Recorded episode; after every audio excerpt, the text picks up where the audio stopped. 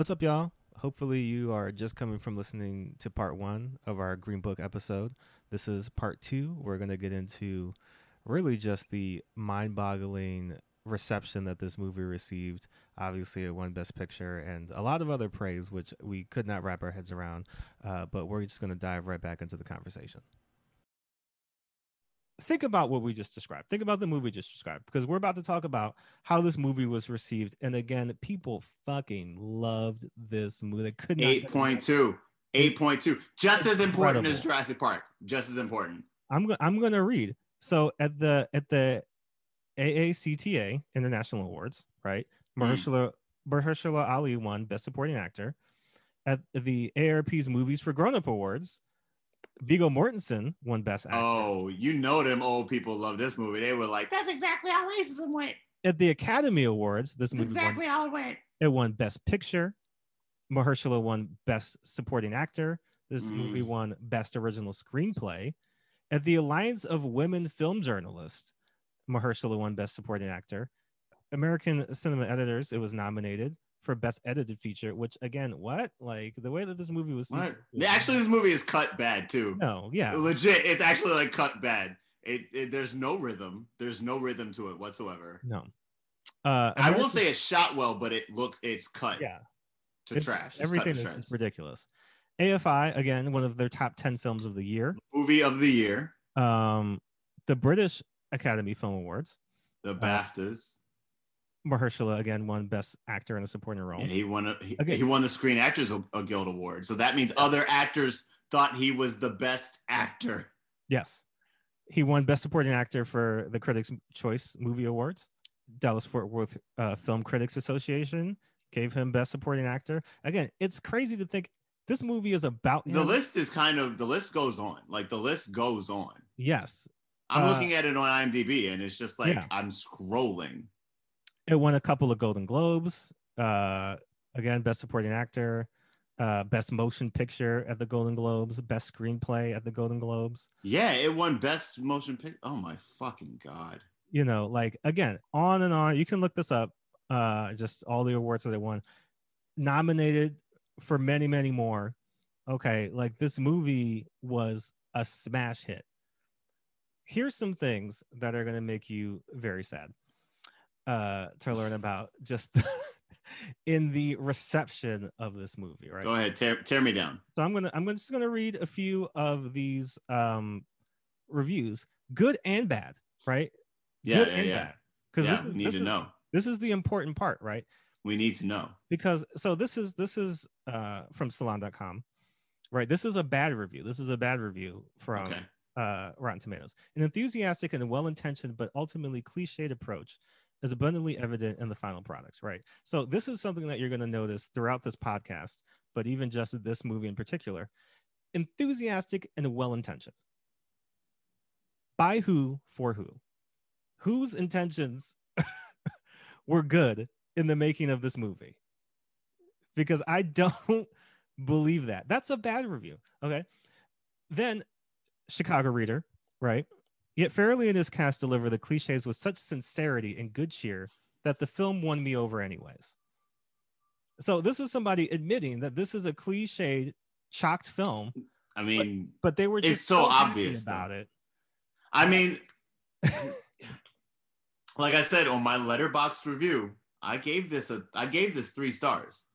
Yes, it's objectively well shot, well acted, for the most part. I mean, I do think Mahershala Ali does give, you know, an idea of what Don Shirley would be like to, you know, like Joe in Nebraska doesn't know for sure. Yeah. But, you know, he saw a movie and got an air of what this guy was like. Sure. I don't know if he's the best of the performance of the year. Yeah. But he's definitely like giving a definitely an interesting performance for sure. Uh, but also it's like the content is utter trash. yes. Well, so Lawrence Lawrence Ware of the New York Times, one of the only black reviewers uh, that you can find reviewing this movie, uh, says the screenplay essentially turns Shirley into a black man who thematically shapeshifts into whoever will make the story appealing to white audiences, and that's inexcusable. So that's one of like the few just like searing negative reviews that you'll read about this movie because there's so many. Wow. There's Because he's the only one taking it to task. yes. No one's taking this movie to task. No one's saying like, you guys got it wrong. Like you, because I feel like it looks like they spent a hundred million dollars on it. So you're like, uh, they spent the money. It looks good. Why would I trash it? It's like, Yes. no, you got things wrong. It's like if you made a movie about. It's like if Spike made Malcolm X, but he didn't put in any of the parts about Detroit Red or like you know it's all non-research. They didn't go to hajj. They didn't do the work. You know what i mean? It's like if that version of malcolm x is the version we got and then that version is the one that people are like you know what i mean? Yes. get the fuck out of here like There's none of the work is done here there's a lot of reviews that again this movie came out in 2018 there's a lot of reviews that reference that this is this is the movie that we needed. This is the movie that made me feel no we needed spider-verse. We got it but we needed spider-verse. We didn't need this shit. Entertainment weekly. In a world that seems to get uglier every day this movie's gentle heart and mere humanity feel like a salve. When's the last time you bought an entertainment weekly? There you go uh oh man where's the um where's the rolling stone one that was the one that like just This is coming from a person who actually had a had an, uh, a subscription. I had a subscription to Entertainment Weekly for about like three years. So this is from Rolling Stone. Thanks to the dream team of Mortensen and Ali, both giving Oscar caliber performances, audiences will be rightly cheering this hilarious and heartfelt true story of a black musician and this racist driver on a Hilarious! of the deep south. I did not laugh once in this movie. This is a fucking romp. I'm gonna kill. Oh man, Okay, this is you, a romp. are you are you ready to get more These irrational? guys are just scamps. so all of this misadventures. all of this happened, right? And then a year later, right, in January, after you know the, the movie wins for Best Picture, Kareem Abdul Jabbar Who is a well-known music movie critic? writes for the Hollywood Reporter Why? Why he writes for the reporter? Yeah. why the Green Book controversies don't matter. He writes this whole article about why people shouldn't be upset about these movies because they have value, right? And there's a part that I want to read. The film is much more effective from Tony's point of view because the audience that might be most changed by watching it is the white audience. When black people see a movie about historical racism like Nate Parker's The Birth of a Nation or Steve McQueen's 12 Years a Slave, we know Okay, exactly well, what the- kind of horrific cruelty we're going to witness. Our perception of racism will not be changed because we live it daily. We also know that after viewing the movie, some white people will be self congratulatory and dismissive by saying, well, at least it's not like that anymore. But others will be moved to see how those events in history have shaped our current challenges. Black people watching Green Book will recognize Dr. Shirley's painful journey and be inspired by his accomplishments, no more, no less than if the story had been from his point of view. First of all, he compared Green Book to do slave movies. this is a movie about a magical Negro who was shepherded through the South for his talents. Nigga, he lived above Carnegie Hall. I don't live above Carnegie Hall. I live above a Popeyes. I live above a Popeyes. That nigga lived above. He's an exceptional man. You Yes. talking about? Oh yeah, this. It wasn't like these slave movies. Get the fuck out. This is Kareem. Different certain a- apples and oranges, bro. The black experience isn't a monolith. I love I love Kareem. I love Kareem. This is I even like it. him as a writer too, as a film writer. He's Yeah. not bad, but This is not it. that take is incorrect. Again, this movie. Hey, why don't you dribble a basketball, nigga? All right. But this is this is what's killing me. It's this movie. This movie. He's standing. He's standing this movie like fam. This one. This movie is not even so this was another thing they mentioned on the Black Man Can't Jump podcast, which I completely agree with. Take race out of it, right? Just think about it from a character perspective. You have two characters, right? Two guys. you two have guys one character who is a world co- accomplished pianist. He is classically trained. He speaks several languages. He's rich. Like again he lives above carnegie hall. He's touring the world. And then you have a guy who works at the copa right? As a bouncer. and drives him around. And you say I'm gonna make the movie from the perspective of the guy who drives the car. Producers would be like, okay, so we're gonna want to reverse that because this guy sounds way more interesting, and I think we want to. You're talking about there's a there's a guy in the back seat that can play a, a piano really well, and he lives above Carnegie Hall. You said, Yeah, but you want to talk about the bouncer from the Copa because that guy was my dad. Scooped up a quick job. Yeah, no, but that was my dad. So that that's the Oh. movie we're gonna make.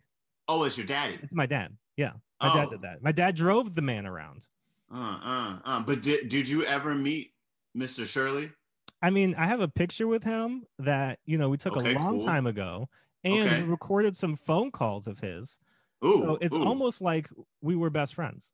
And my dad, You, you were obviously his best friends. friend. You were obviously best friends. My dad was definitely just his best friend because he drove him around, and sometimes they would talk on the phone. and you were you were like 12 when all this happened. Sure. Where's I got a sack of money. I got a sack of money right here. It's not the whole sack of money, but I can get you the, the other money. We can we can make this happen. That'll do. We can make this happen. Don't worry about it. Don't worry about it. Like, what? Like, 20 how could you? Warner Brothers didn't want to make Malcolm X. They wouldn't even give him the whole money to make, and it wasn't even that much goddamn money. It was like 40 million goddamn dollars. So, I'm Okay. sick to death. I hate this shit. I hate it. I hate this shit. so I hate it. here's what's gonna make you more sick. I hate it. Because we're not even getting into it. The budget for this movie, do you want to guess? 60. $23 million is what it cost to make. Fuck everything. Its box office, $321.8 million. They made over 10 times their budget. That's a hit. So That's like you're doing fucking computer animated movie money. so do you do you want to know why this is this is this is gonna make you I'm surprised they didn't make Green Book action figures. this is gonna make you confused and also more upset. This is from an article entitled Why Audiences in China Are Loving Green Book. Kill me. Kill me. basically what had happened was this movie opened up in china and for whatever reason you know i think it, it partially it's because It taught the Chinese population the entire black experience. well the entire black experience in this film. Partially so so here's the thing green book It's it's the black experience is literally roots and then Green Book and then that's it. And then we're here. It's 2021. so here's an here's an important tidbit so on uh i'm not even gonna attempt to say the name of this app uh because i don't want to i don't want to butcher it but there's a Let's there's a movie Let's ticketing- messy. there's a movie ticketing platform uh, for Alibaba Pictures, uh, which is also Okay. an investor in this film, right? Yes, yes. Uh, Green Book boasts a score of 9.4 out of 10, right? 9.4 out of 10 on this app in China, based on the ratings of more than 220,000 fans, right? So on on their social media network, uh, they have like they have basically it's like a Letterboxd. It's a social media network and movie review platform. Uh, the movie has a rating of 8.9 out of 10, outperforming 98% of comedies, 97% of dramas. It has taken in more than 30 million dollars, right? So remember, this movie's budget. So Green Book is like their $23 million. dances of wolves, dances with wolves. Yes. Listen to this. It has taken in more than $30 million since it opened, making it the highest earning Best Picture winner in China after Titanic. Nigga, everybody saw Titanic. Like, I was like eight and I saw Titanic. So these are some of the reviews that uh, people left on this on this social media platform. The storytelling is like simple yet touching. The journey connects people of different skin colors, classes, and cultural backgrounds together. They had stereotypes, but they made peace at last. We choose to believe a story of this kind because we hope people can achieve kindness, understanding, and equality. Yo, fuck kindness. fuck understanding. So That's so disgusting. here's the thing, right? And this is and we're getting into this conversation about why this movie is so problematic because this reception is so problematic because this movie gets exported to China where it is a massive hit. Right. They don't have any context for what they're seeing, right? In the same No. way that we don't know the ins and outs of Chinese history or Chinese politics or social, like we know certain things here and there, but that's not something they teach us in school. That's not something that we have Mm-mm. a firm grasp and understanding of. It's the No. same thing over there. They learn about some of the things that happen over here, but not They probably got a better education about American racism than we do. right. Because we'd be like, yo, Emancipation Proclamation happened, Abraham Lincoln high fived the slaves, and it was 1960 all of a sudden, and Martin Luther King said Yeah. some words, and uh, we all smile at each other now and don't act like we had to sit in different restaurants and shit in different toilets. Yes. So this is this is this is what's happening though. This is a movie that's that's taken overseas and people watch it. Again, maybe having no context of American Minimal context at all. And they say and and again it says this is a true story. This really happened. And so they watch this movie and this and this is what we're perpetuating. This is what is being exported to different countries to tell them about race relations in america. These are the kinds of movies that people are taking in and thinking about when they think about race relations in america. How problematic is that? That is insane it makes me so upset to think that this movie is the second highest grossing Oscar winning film in China behind Titanic, and they love it. They loved the chicken scene. Again, they loved that scene. That's the highest rated. They, they talk about that scene on the social media app over and over. I'm going to see if I can find the part in here where they, they talk about how much they love that.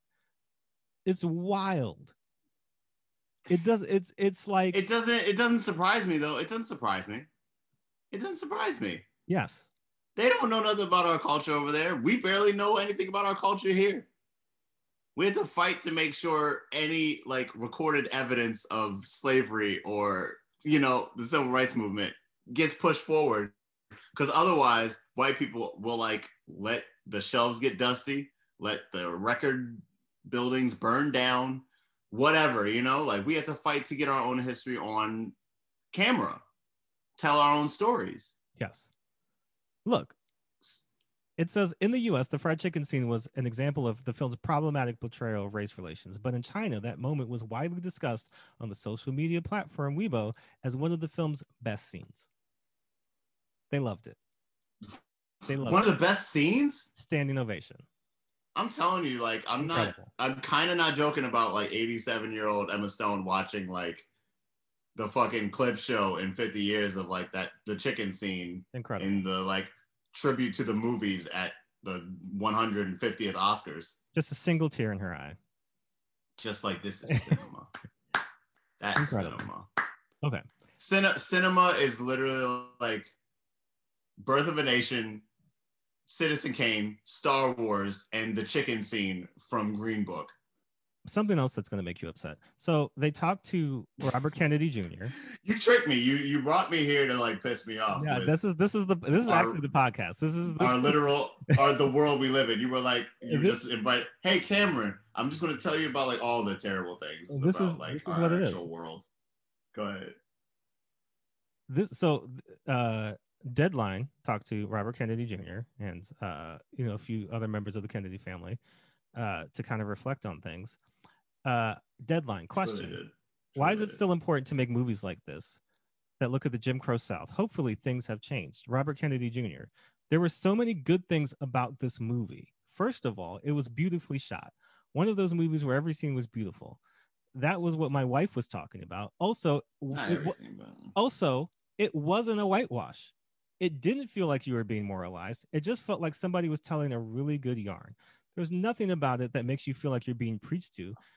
Viggo Mortensen's character is a rank racist himself to start out with so it's not saying racism is ref- confined to the south or making judgment about the south. It was about these two very different men who found humanity in each other and the human experience. There's nothing better than that and it was fun to watch. That's the hardest thing for a filmmaker to do the easier thing to do is make something formulaic with robots fighting each other, but to make a wonderful, watchable, fun film that teaches about the history of our country and teaches us moral lessons about democracy, about the human condition on every level, I think that is a triumph. Bitch, was all the president's men fun? Was it a fucking yarn, you idiot? You chump? They loved it. They it changed their lives, Cameron. There was nothing before Green Book, and then they saw this movie, and it was like, like, like they just the, the world opened up to them. The assassination of MLK was just a fucking like yarn. Was it Green Book, cinema, the greatest movie so ever glad it got made, made? of all time. Let's let's look at some more stuff. It was a good yarn. I'm gonna slap him in the fucking mouth. So they go to That's the ridiculous. I'm sorry. I'm sorry. I'm off that. I'm off that. I'm off. oh that. no, you're about to be on it again because they go to the Golden Globes. They go to the Golden Globes. So this is the upsetting thing about the press tour for this film, right? Is because Yeah. obviously they're trotting Mahershala out. He's the black Yes. man. He's the one that has to cape for this movie and, and talk about why it's you know this very sentimental thing and it's not racist and everybody can learn from this movie and you know he's having to really sell it to black people, right? Right. Right. Right. And then when they go to the award shows, Octavia's there too, and so they have to. Because she's a producer, so she has to accept with them. Yes. Okay. So uh, uh, let me let me paraphrase what she says. She is at the Golden Globes, and they ask her about the controversy of this movie. I forget who the black guy who hosts Entertainment Tonight is, who's like basically Oh, the ball dude. Yeah, he's a step away. like he's having fun. Uh, he's here to sell He's you. having a great time. He's cashing them Yeah. checks. He's cashing them checks. yeah uh so this is from the golden globes interview so he basically asks her like oh but there's some, been some controversies and people you know accusing this movie of, of not being you know like a true story you know like he touches on the the Yeah. shirley family uh and then also just like you know people accuse this movie of of, of treating racism like it's you know something that it's like it like it's over right um and so octavia throws herself under the bus for this movie and talks about how she like was so passionate about it how she wanted to make this movie uh and paraphrasing her she says i wanted to make this movie because dr shirley had agency. Okay think about that. And then she closes it off for saying for people saying he was a magical negro i'd say he was just magic that's octavia spencer having to throw herself under several oncoming buses She didn't have to say anything. She could have said nothing, and it would have been way better than that response. Well, she had to say something because everybody else there was white, and they were going to say something crazy. They were going to say something. They still gonna say something crazy. You know what? They're gonna go on back. stage and say something crazy. I'm gonna I'm gonna play our our white nonsense drop here. Uh, What what nonsense is this? White white nonsense is this? What white nonsense is this? That Because- she had to jump on. She had to jump on top of the bomb. yes, because they because you know they weren't going to handle that question in the correct way. They were going to say something some bullshit that was going to get them into more trouble. So She she- didn't have to say that because, like, Her name's on the movie though. You know what I mean? Like I feel bro, like that's like that's like the talk show response to it, though. Because- that's like if you went on Letterman and like, or you went on Conan. Conan, Conan wouldn't even ask that question, honestly. Uh, like if you went on fucking Jimmy Fallon and he was like, you know, I hear there's some controversy, and he's like, it's not a magical Negro, he's just magic. Like, well because and she, then you put that quote in the next trailer for fucking Green Book. Like, she had to she had to preface that by saying why would i of all people uh advance a white savior trope but she did because that's what this But you did. You So- fucking did. You paid money for it. When you're an executive producer on a movie, your company is, hi, yeah. You know what? I can't even. I, I want a career. I, yo, JC, I I want a career after this, man. Like you gonna get me fucked up. You gonna get me fucked up. I ain't even gotten in the door yet. so Because Octavia gonna be like, I remember what you said about me when I auditioned for Ma 2. Y'all don't gonna make me drink alone now. I love that movie. and I love Octavia. I love Octavia. I love her too. I love she, her ran- she runs over Missi Pyle in that movie. That movie's great. but again, when I see her and I see Mahershala talking about this movie, what I see are two people who had an understanding that this movie was gonna get made. This movie, Yes, yes, produced. yes. And they're both intelligent people. They're both intelligent people who knew that a company was gonna front this movie. So let me get in front of it and mitigate as much of the damage as I can in terms of Why you gotta do damage control on your own shit though? Well, I think even just in the making of the movie, like again, I get the sense from watching interviews with Mahershala talking about this movie, talking about what it was like to to create the character of Don Shirley and kind of inhabit his life, is that Right. he recognized because they both say this. Him and Octavia both say that Don Shirley, the man, is something that we haven't ever really seen in film before, right? Like he Right, right, right. A lot of Definitely something to behold. yes, he inhabits a lot of different spaces. There is something incredible about his life and his story. And so I think both of them saw they're going to make this movie. Let's do, I don't know how much we're going to be able to affect things, but let's just do what we can to make sure, like you were saying, like if the Shirley family ever sees this film, they know that Mahershala took ultimate Did his best. and yes, you know, he did everything he could to ensure that the Don Shirley character was not just a complete stereotype or just some like poor, poorly performed, poorly acted, poorly imagined. Right. If anybody's gonna do it, it's gonna be me. Because I'm gonna try to do my best. To do I'm going to do job. everything I can. do a respectful job. And so, you know, I again, I can't blame them for anything of the movie because you know, Lord knows, like we talked about, Mahershala had almost nothing to work with. He did everything Right. that he could to make Don Shirley into something because it's not even that he didn't have anything to work with research wise. He had nothing to work with script wise. There was nothing here for him to do other than just be earnest, dignified black man and just try his best to get through each scene without just like, you know, he ate that Without chicken going splat on his own face. he ate that chicken like that's an Oscar award bite. You know, he Uh, he uh. um I hope they put a little extra yeah. money on that check after he won Best. Supporting Actor because, like, well, because then he has to come out when they when the Shirley family is like, guess who's still alive? he has to be like, oh shit. he has to eat that. He has to eat. He has like like I said, he has to literally eat that, man. like so, and he's the only one that apologized.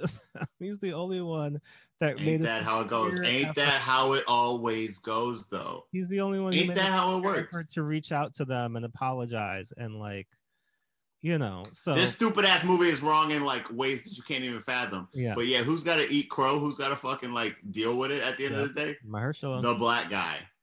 so last last last thing about all this all the controversies we talked a little bit about Viggo Mortensen saying nigger uh you know in that again in front of Mahershala and Mahershala had to go on TV and defend that as well Right in front of his face. so if you if you just go and you and you search Viggo Mortensen N word whatever on YouTube there's a clip of him uh that is basically him whining about people giving him a hard time for saying nigger and I will say this was a journey for me to watch all of these clips of Viggo Mortensen because coming into this movie, I liked Viggo. Like I was like, okay, you know, like That dude's in Eastern Promises, yo. Yeah, like I was I wasn't like Viggo Mortensen is the best actor who's ever lived, but I was like, I've enjoyed him in everything that I've seen him in. I think Yeah. he's a very good actor, you know what I mean? And like seems like a sincere person, et cetera, et cetera, right? So over the course of the I'm about to read you some quotes from him. Uh that just it made me mad it made me upset it made me very angry and then i had to remember that Viggo Mortensen is a white man and so all the things that he's saying are just standard white men kind of things right like he's saying these things Mm, In mm, the mm, way mm, mm. that are just like not even like what did you expect right like wh- like what what could you expect anything more right But- Right. but it's more like the idea of white people learning about the the Tulsa bombings from Watchmen, I think Yeah. is emblematic of just the the blissful unawareness of race and blackness, black history, In like America. Yeah. just in general, right? Like they don't they don't know. They don't know any of these things. None of these things are things that they talk about, that are discussed, that are taught to them. They just exist and walk through life. And so, like the basic premise of Tony, the character, is every five minutes he turns to somebody and says, "Why do you, why does he let him? Why does he let them treat him like that?" and that is that is the movie. It, honestly, it's like literally Don Shirley gets into some situation that he thinks he should be able to do, and then Tony goes like, "Why? Why can't he like fucking shit in your bathroom? Because it's the 1960s and he's a nigger." Like so it's like that's that's literally every other scene in the movie. you know and but that's that's it's true to life in terms of just like white people blissfully walking through and being like why is it so hard for them to do stuff? And it's like well if you just just just look behind the curtain a little bit i think you might find The answer's right there. there's there's a lot going on over here. Uh you know if you have a minute google you know you might find some things out.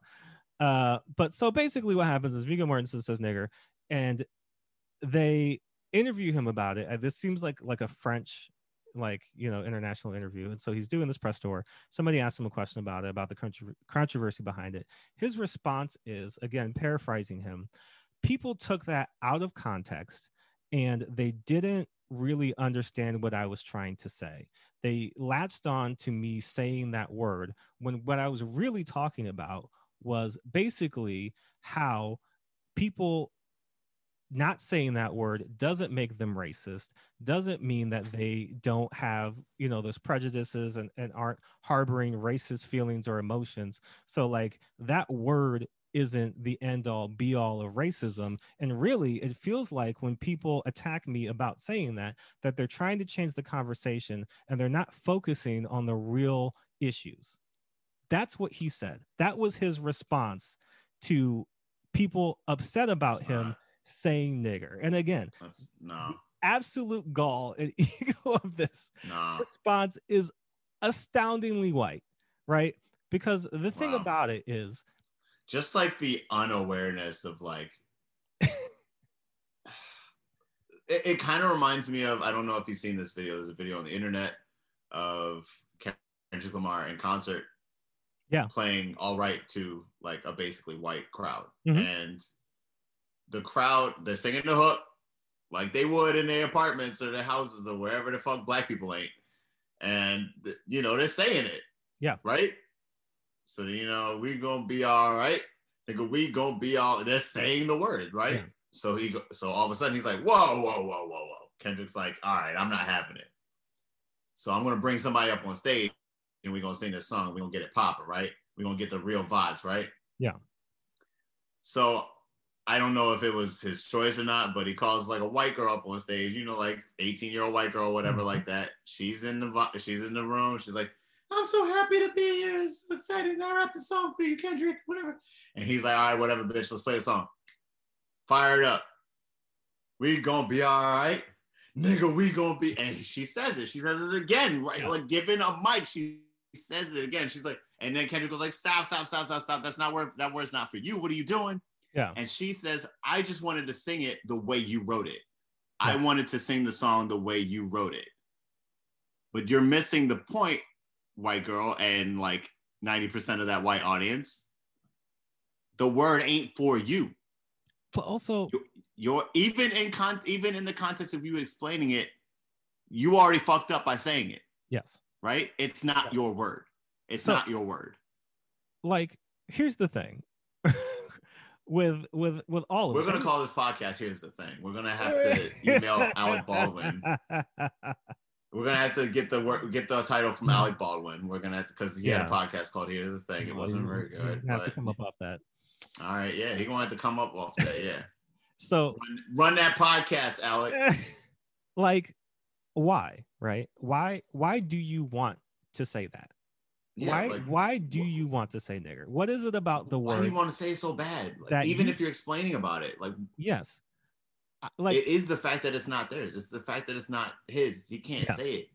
like the the the only argument and it's not a very good one but the only argument that you could make that could maybe possibly all the qualifiers be something that makes sense is if you are literally quoting somebody verbatim with the intent of saying this person said this right like Right. I'm, I'm not going Right. to censor it That's the only. because That's the only way I'm not cracking your neck after this. Right. I'm not going to censor it because it's important that we realize this is how people talked and thought.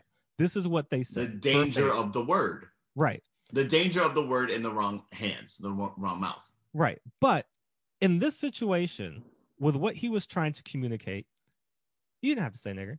No. You didn't have to do that. There was no all. reason for you to do that. There's no reason you could have said just because people no longer use racial slurs doesn't mean, and that's not true.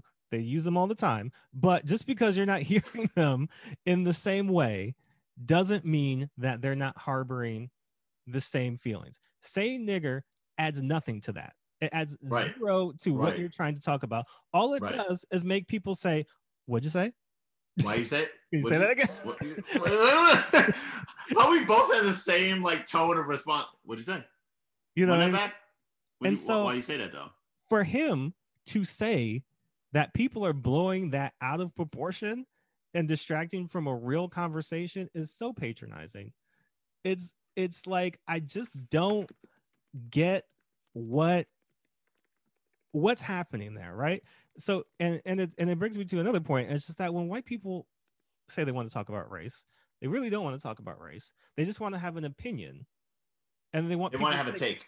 They want to have They want to have a hot take on it. and they want people to take that take seriously, right? But they don't actually want to talk about it and have a conversation. No, they don't want to have the conversation that builds. They want to. They want to talk about it. They, They want to just just, want to like, say, "Here's how I see things," right. yeah, yeah, yeah. and to build on that, at the Toronto International Film Festival, Viggo Mortensen says this.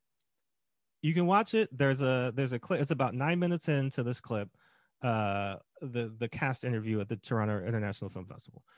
Okay. No one person or group of people have a monopoly on this type of movie.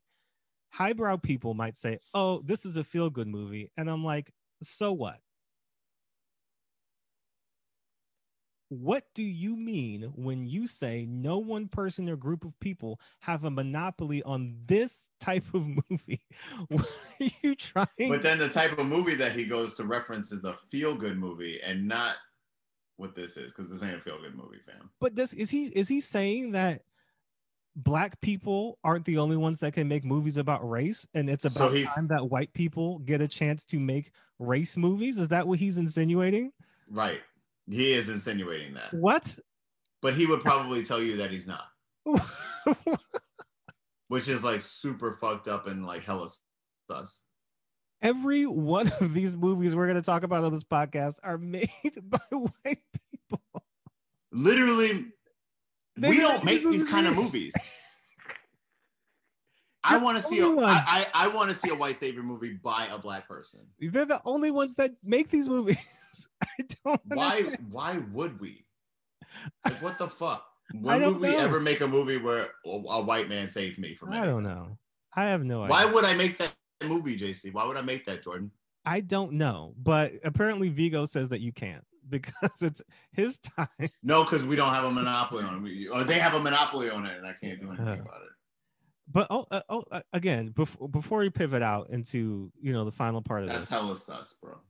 this, That's hella sus. before, but like that's just a very white man thing to say. Like I, I That's like that Viggo Mortensen is a white man, and this privilege dripping off of that that sentence. Just the privilege dripping off of it is in, insatiable. and to be and to be clear because we have to be clear about these kinds of things and, th- and this is the kind of stuff that people get upset about because they don't understand the context and the nuances of things viggo mortensen is not a racist because he No. said these things but what No. he said is racist and so it is It's crazy. possible Yo, you're you're gonna flip white people's shit with that. We're just saying that right there. That yes, it is possible to not be a racist and say racist shit.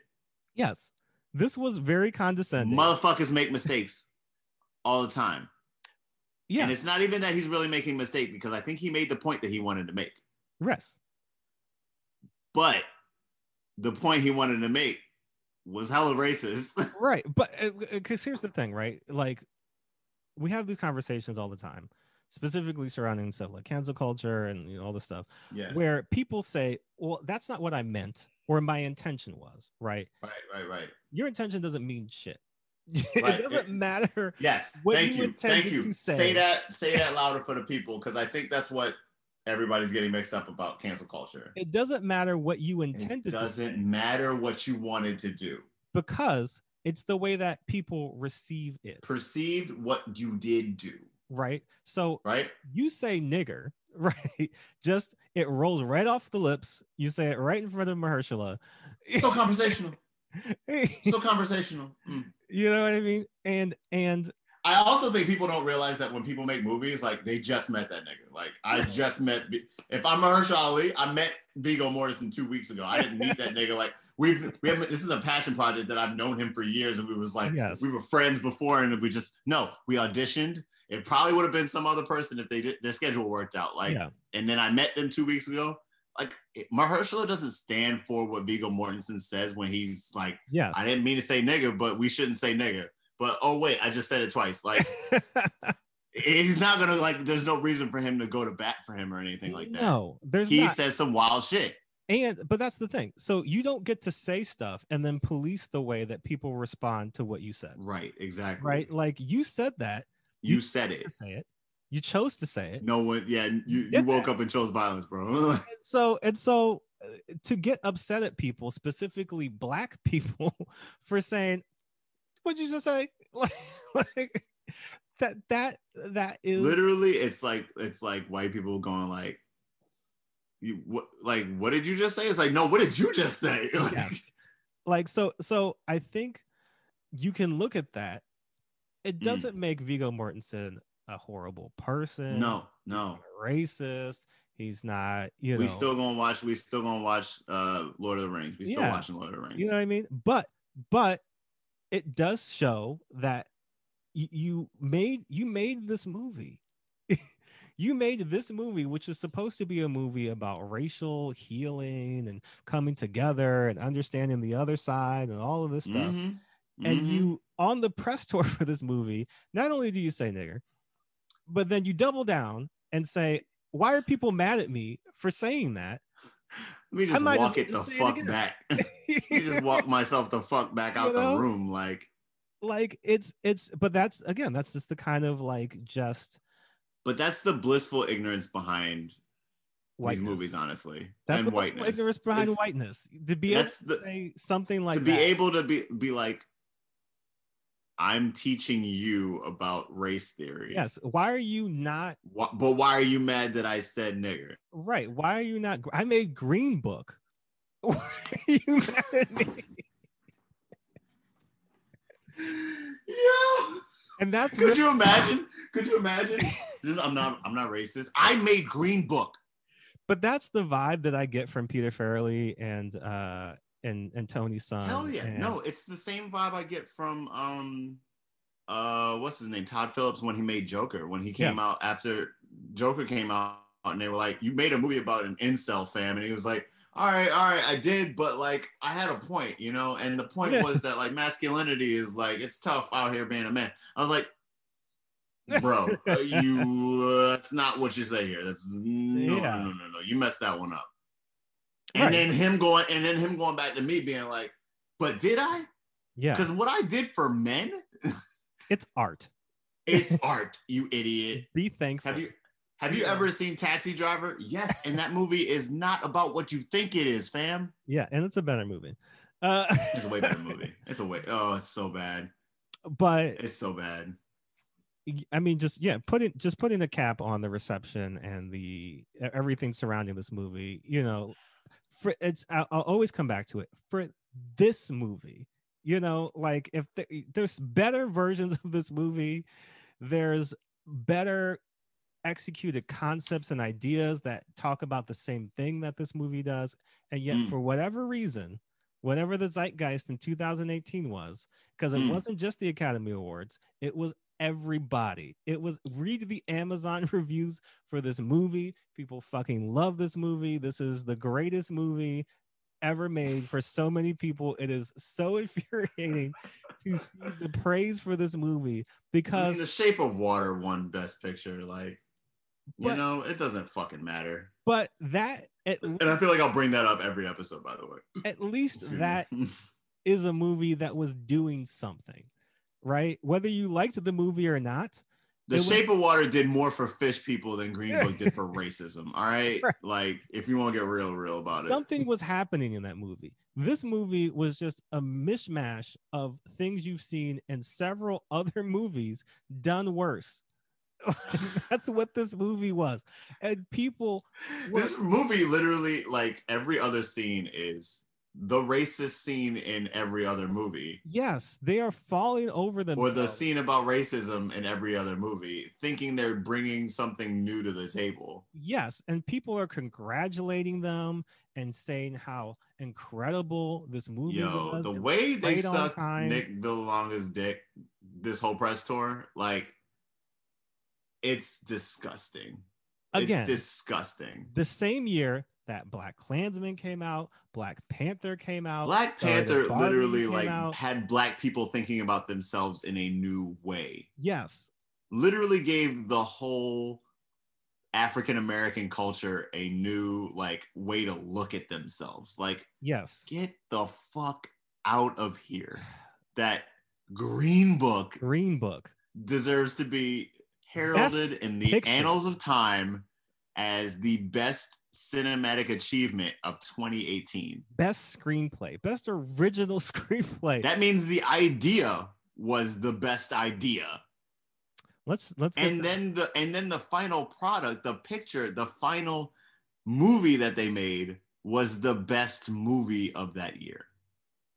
Let's just let's just get to what I'm gonna probably is gonna be my favorite part of each of these is is let's reimagine Green Book as a better movie. Uh, let's reimagine Green Book as a movie that actually stars Don Shirley, uh, and and Great, no Viggo Mortensen. End of end of section. Great. And Because- we don't even have to have him on press tour saying nigga. Like it's great. It's awesome. It's awesome. This movie is so much better. This movie is actually best picture. No, okay. but the thing about it, like we talked about, there's so many instances in the Right. movie where Mahershala gives you just a glimpse at what this man's life was like, Right. and and you're just like, tell me more about that. I want to know what that's like. He's literally, like I said, I was. I think I said this before we started recording, but Don Shirley didn't have any contemporaries No, in popular music. I'm not talking about pop music. I'm talking Yes. about popular music, recorded, popular recorded music. It's like literally him and the Abyssinian Baptist choir. Like, Right. it- you know what I mean? Like the people who were there was nobody making the music that Don Shirley was recording at the time, other than him and like the Harlem Boys Choir. Like he Yeah. wasn't. There weren't people making this type or like recording this type of music no, he's he was infusing gospel with classical music. He was able to play jazz at a highly proficient level. Yes.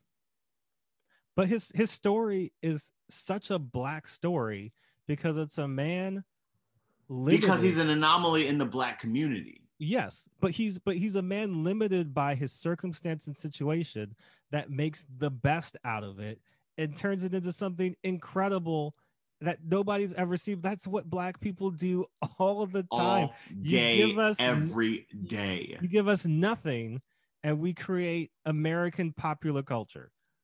You know, That's what we've been doing since we got off the damn boats, bro. Like, you know we give you just think about we give you jazz we give you blues we give you rock and roll we give you hip-hop we gave you Megan Thee Stallion. We gave you Megan. We gave you Beyonce, you idiots. Uh, we created all this stuff and so here's this man right who again is a black man he's a gay man he's a classical pianist he is trained internationally he is a savant at the age of 18 he's invited to play in haiti for like the king you know what i mean and like is is is brought around the world to see these like On the strength of his social- talents. yes like people again at a time when black people were just being killed for looking at white people Just White be- people. just being around Literally being in their town overnight. yes like they would kill you they wanted this one to play classical music for them that's how For them. he was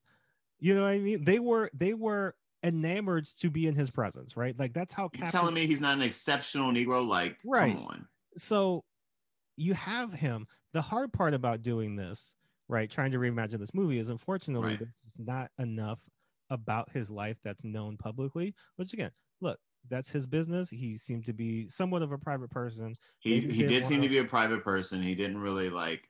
I mean, even in his life, uh, later, he wasn't very uh outgoing, other than showing Yeah. up on Black Omnibus. you know? you know, he was kind of reclusive. He wasn't really like somebody who was Sure, out in the public eye like that. So, you know, Right. it's it's understandable that there's probably not a lot on him. There are some clips of him. You can look him up on YouTube. Like we said, he's he's on uh that show with James Earl Jones.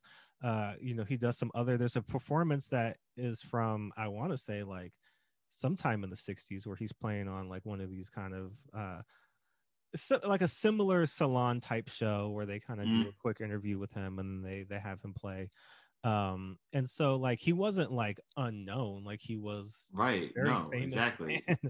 um and so even like even the idea of this movie right there's there is something there right this black man making the decision to go on this tour in the south and the 60s knowing that it's going to be Knowing that it's going to be dangerous for him, right he's gonna- need Wow. somebody to like like hold him down.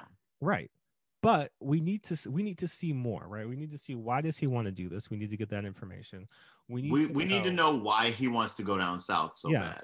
Why does he want to enter this like dangerous situation Yeah. just to play his music? Sometimes for white people, right and there there was not necessarily for black audiences. right so you you get a little bit like there's a little bit of information talking about how yes he did want to do this because he did want to show you know like he did want to change people's perceptions but he also Right.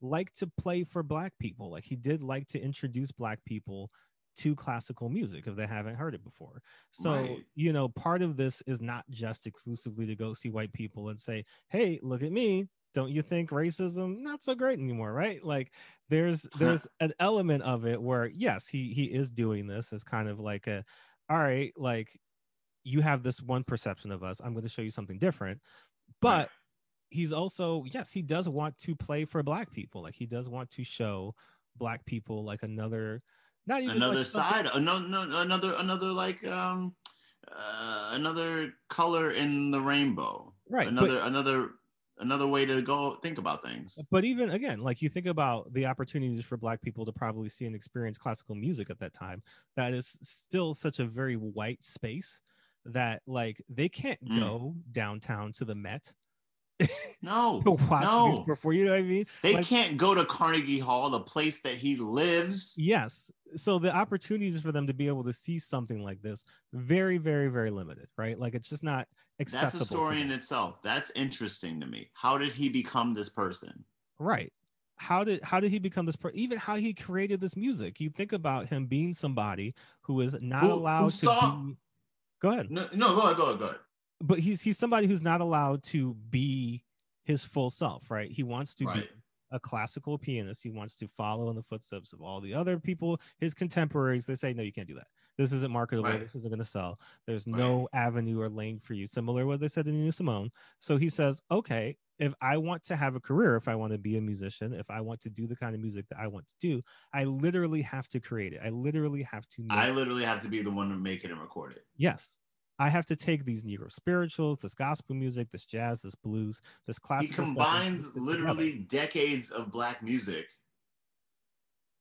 I mean, that's exceptional. That's Some of his pieces are incredible to hear. and he's like also referencing like these uh you know literal classical works right like the the the um uh, the orpheus one that he made Oh, you know Mhm. like he's he's taking these like great classical greek tragic like stories and like operas and turning them into new interpretations right. Like, this is fascinating all of this is so interesting add on top and of he's that like the first of his first of his yes uh, first person to really do this like this. and on top of that he's a gay man with all of this going on so there's the the added representation but the, also the added intrigue of like how do you live and navigate How do you operate? in this you know, world yeah. because there's so many. See, in a world that really just don't want you. he's limited by his race. He's limited in his profession. He's limited in his sexuality. His his ability to be his full Yet self. the work shines through, and it Yes. wasn't because of fucking Tony Lip. no that's what i'm saying like there's so many more interesting things even even touching on the, was he i don't know if he was an alcoholic i don't know if he had a drinking problem it's insinuated several times but you don't follow up on it His son wasn't there. right That nigga didn't know. so He even, was like, maybe it'll be interesting for a script.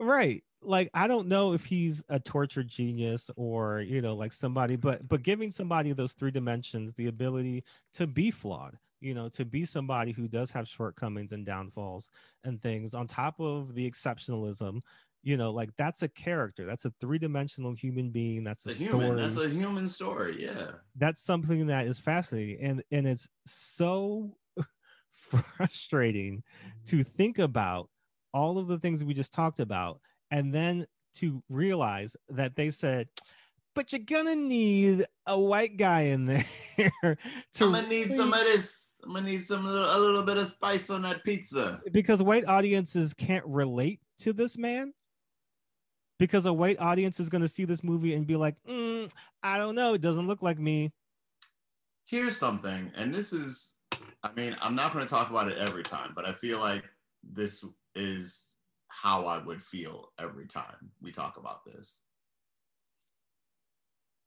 Jordan, I'm gonna ask you a question. okay How many white movies you see this year? see but and, How many movies that didn't involve? How many movies you see this year that didn't involve black people? but this and this is what i'll respond to that right so like the idea of white and black movies right like a black movie is a very specific thing a white movie just a movie it's Just a movie. it's just a movie there's no white movie in the sense of didn't- like I didn't need like a, a, a refresher class before I saw Scott Pilgrim versus the World. I didn't need that. I didn't. I know how white people operate. They love rock music. White people love rock music and video games. You know what? Turns out black people like it too. yes I didn't need a refresher course before I went to see that. You know what? The favorite. Well, let's talk about another movie nominated for Best Picture that year. favorite, the favorite. Great. great, great. I didn't. I didn't need a refresher course. I knew a little bit about Queen Elizabeth. Yeah. Is There's- it Queen Elizabeth? I don't know. I'm, there's I'm- so I'm many there's so many movies and even another movie that came out that year right annihilation isn't, Annihilation. isn't a white movie right but it stars white people right White people in that scenario. and It's like Jeremy Renner's the other guy in that movie too, isn't he? Yeah. Um He gets he gets to work too much. I don't like the fact that he works as much as he does. but that's i mean even just movies right just run-of-the-mill sci-fi horror like whatever like, Anything. it don't matter. it's just Look, white I- people in it I actually, while I'm talking to you, I have the IMDb homepage pulled up. Yeah. And it's talking about what's popular on IMDb TV, right? What's popular is The Big Lebowski, Mhm. fucking Alien, nice uh, let's see, Memento. Yeah. Fucking what else? Let's, let's go. What what other movie? Just movies that are all white. I mean, the the only black person in all four of those movies that I just named is Yaphet Kotto. yeah That's the only black person in any of these movies that I just named, right? But- I didn't need a people- refresher course on like bowling to know what bowling's like to see the Big Yeah. Lebowski. and black people love these movies though black people love Black the Coen people, brothers black people love the Coen Brothers. You're Yeah. so right about that. Black people love Alien. Yeah. Black people love sci-fi. we go to see these movies and that's We and that's go see these movies all the time. We don't need refresher courses to see these movies or to understand how white people operate in Yeah. these spaces. But once a black person enters the space or becomes part of the narrative, then it is a completely different like it is it is got to be a teachable moment. Yeah. We just can't order coffee well at and whatever place or we can't fucking eat chicken without it being dissected. because that's the thing like when you do what we just did take a movie Mm. remove the white gaze insert the Mhm. black perspective Mhm. one it becomes instantly just a, a better work. Like everything about it is better. It's it's way a more fulfilling work. A more fulfilling way. It's not even better. It's it's more fulfilling. It's There's- more. Yes, It's fleshed out. It's got Yes. life in it. but also as just like I love to watch movies, to read books, to ingest media from other cultures, from people who are different from me, who have different perspectives from me, because I'll I love get, Korean film. I love Korean film. I love Japanese film. I love African film. Like I'll never get I to- love French film. I'll never get to live that. I don't know what that's like. I don't know what that life is like. I don't know what that culture is like. I don't know. Their I don't speak that language. I don't speak the language. but just seeing the world from a different perspective somebody else's eyes it's like it's enriching right like you- every time. you, come every away time. from that and you're just like wow that's something i literally never thought about that's something that i i had no idea about and like i'm not an expert in it now but it mm-hmm. definitely feels like something was added to my life instead of me just watching the same old stuff again and again and again Jesus. so we're gonna wrap things up by suggesting a movie that you should probably watch instead of Green Book. Instead of Green Book. watch- definitely watch this movie instead of Green Book. I'll let Cameron Yes. expound on it because I haven't seen it yet. It's a movie that I, I it's been on my list. There's going to be a TV show now, so I should definitely get up on this movie. But Blind Spot. oh yes, I actually watched the first. I watched the first two actually of it. too. Okay. Blindspotting Blind is a movie that came out in 2018, the same year the Green Book came out, and explores an interracial friendship in a much more, not even just modern way, but a more nuanced and fleshed out way where it's It is. speaking to- It is modern in a sense. Blindspotting is a bit of a stylistic movie, yeah but um, not in a way that takes away from the weight of the story. give people just a, a brief synopsis if they're not familiar So, Blindspotting stars Daveed Diggs of Hamilton fame, um, and his actual friend in real life, Rafael Casal, who they are t- play two friends from Oakland, from the Bay Area. Um, at the beginning of the movie, uh, David's character uh, is caught in a altercation with a cop. It's not necessarily his, like he's not chasing David. The cop is actually chasing somebody else, and he gets caught up in it. Um, and actually, I haven't seen it in a while. So, does is it that he has to await trial? Right? he's he's on probation his probation He's on probation. His probation's about to end, and the movie is like about the 30 days before his uh, probation ends. and he gets caught up yeah he gets caught up in the situation with the police officer um, and he gets, yeah. and he's got his friend who is white uh But his friend is like a like a rough and tumble kind of guy. He's still dealing with drugs. He's still dealing with guns. He's still dealing with like sus shit. Yeah. And David's character is kind of like, you're not making my life better. You're actually like making my situation worse just by being who you are, but by being, but you are being who you are because you live around black people. And that's the experience that you've had. So you think that being black is drugs and guns and like gutter shit. When David is in a situation where he's like, I need to better myself yeah so I can stay out of the criminal justice system. And the movie actually explodes into like the final section is gripping as fuck.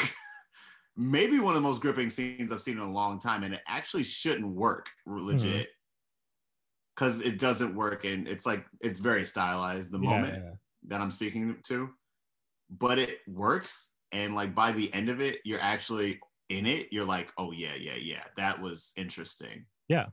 Rather than oh that's fucking fantasy and it would never happen. You're Mhm. more on the other side of it, like now I'm in it even further. Yeah. And it's not made for the white gaze. That moment's not made for the white person.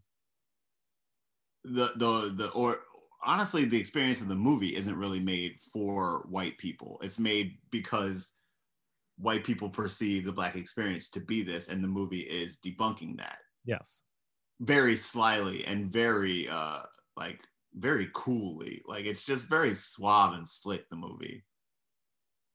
Um so def and, and and it's about like that friendship. It's about like a black person enlightened me to some other shit hmm and I think this movie succeeds like in spades. This movie, well, you know, sorry about the metaphor here, but the phrase, my phrasing here, but it succeeds in like in in droves. yeah.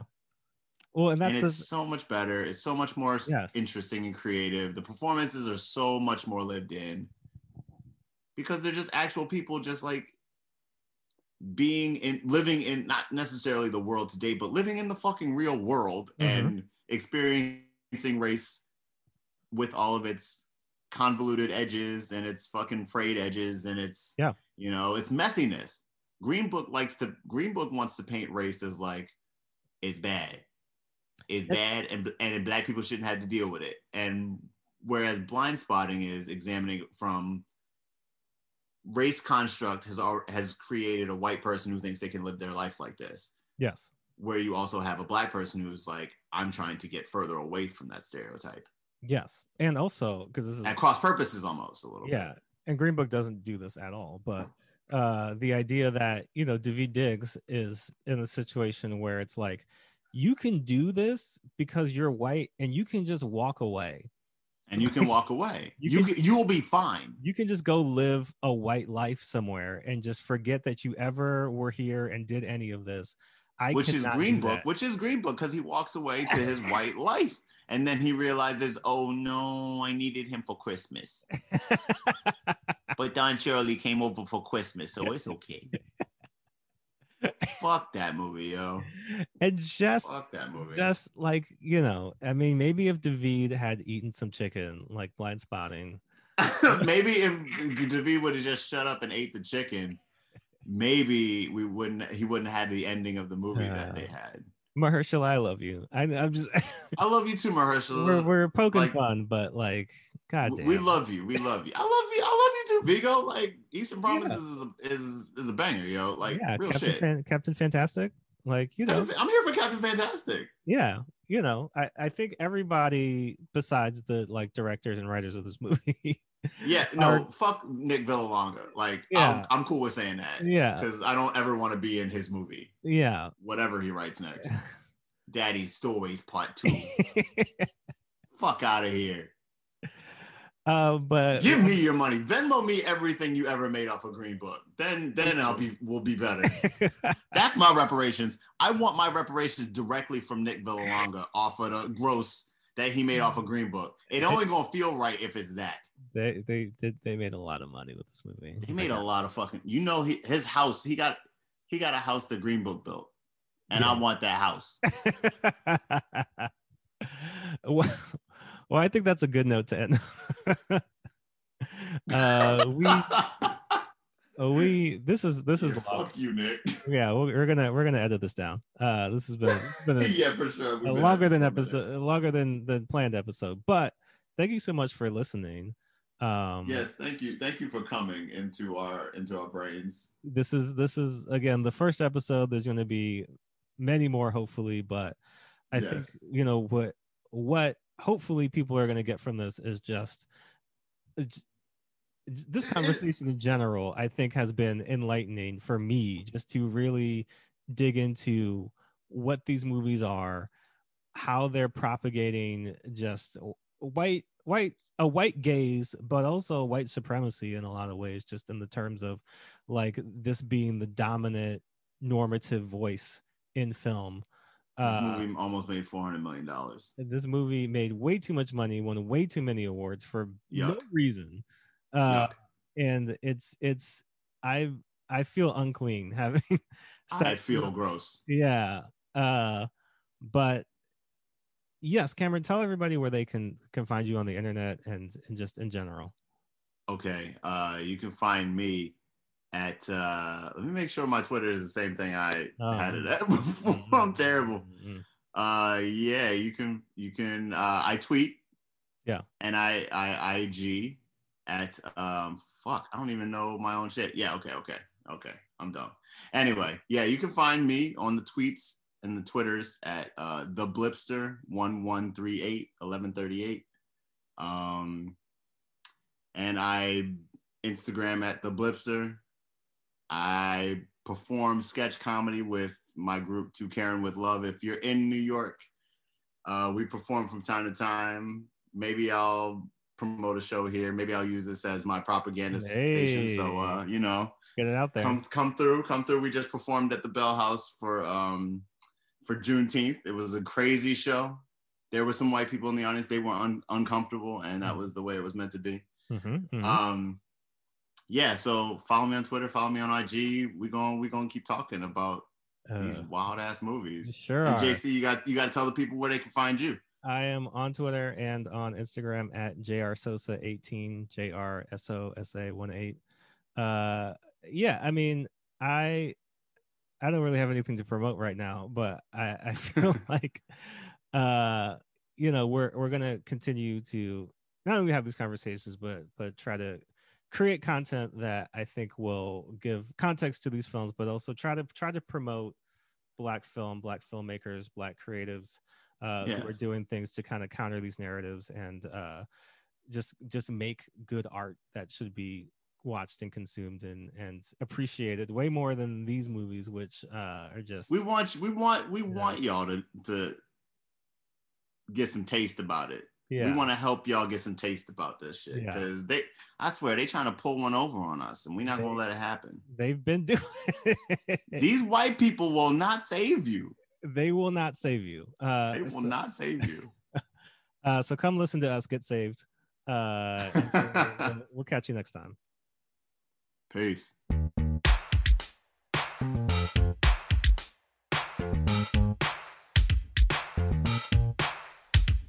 Can't save us. We don't want to be saved. You can't save us. We don't want to be saved. You can't save us. We don't want to be saved. You can't save us. We don't want to be saved. You can't save us. We don't want to be saved. You can't save us. We don't want to be saved. You can't save us. We don't want to be saved. You can't save us. We don't want to be saved.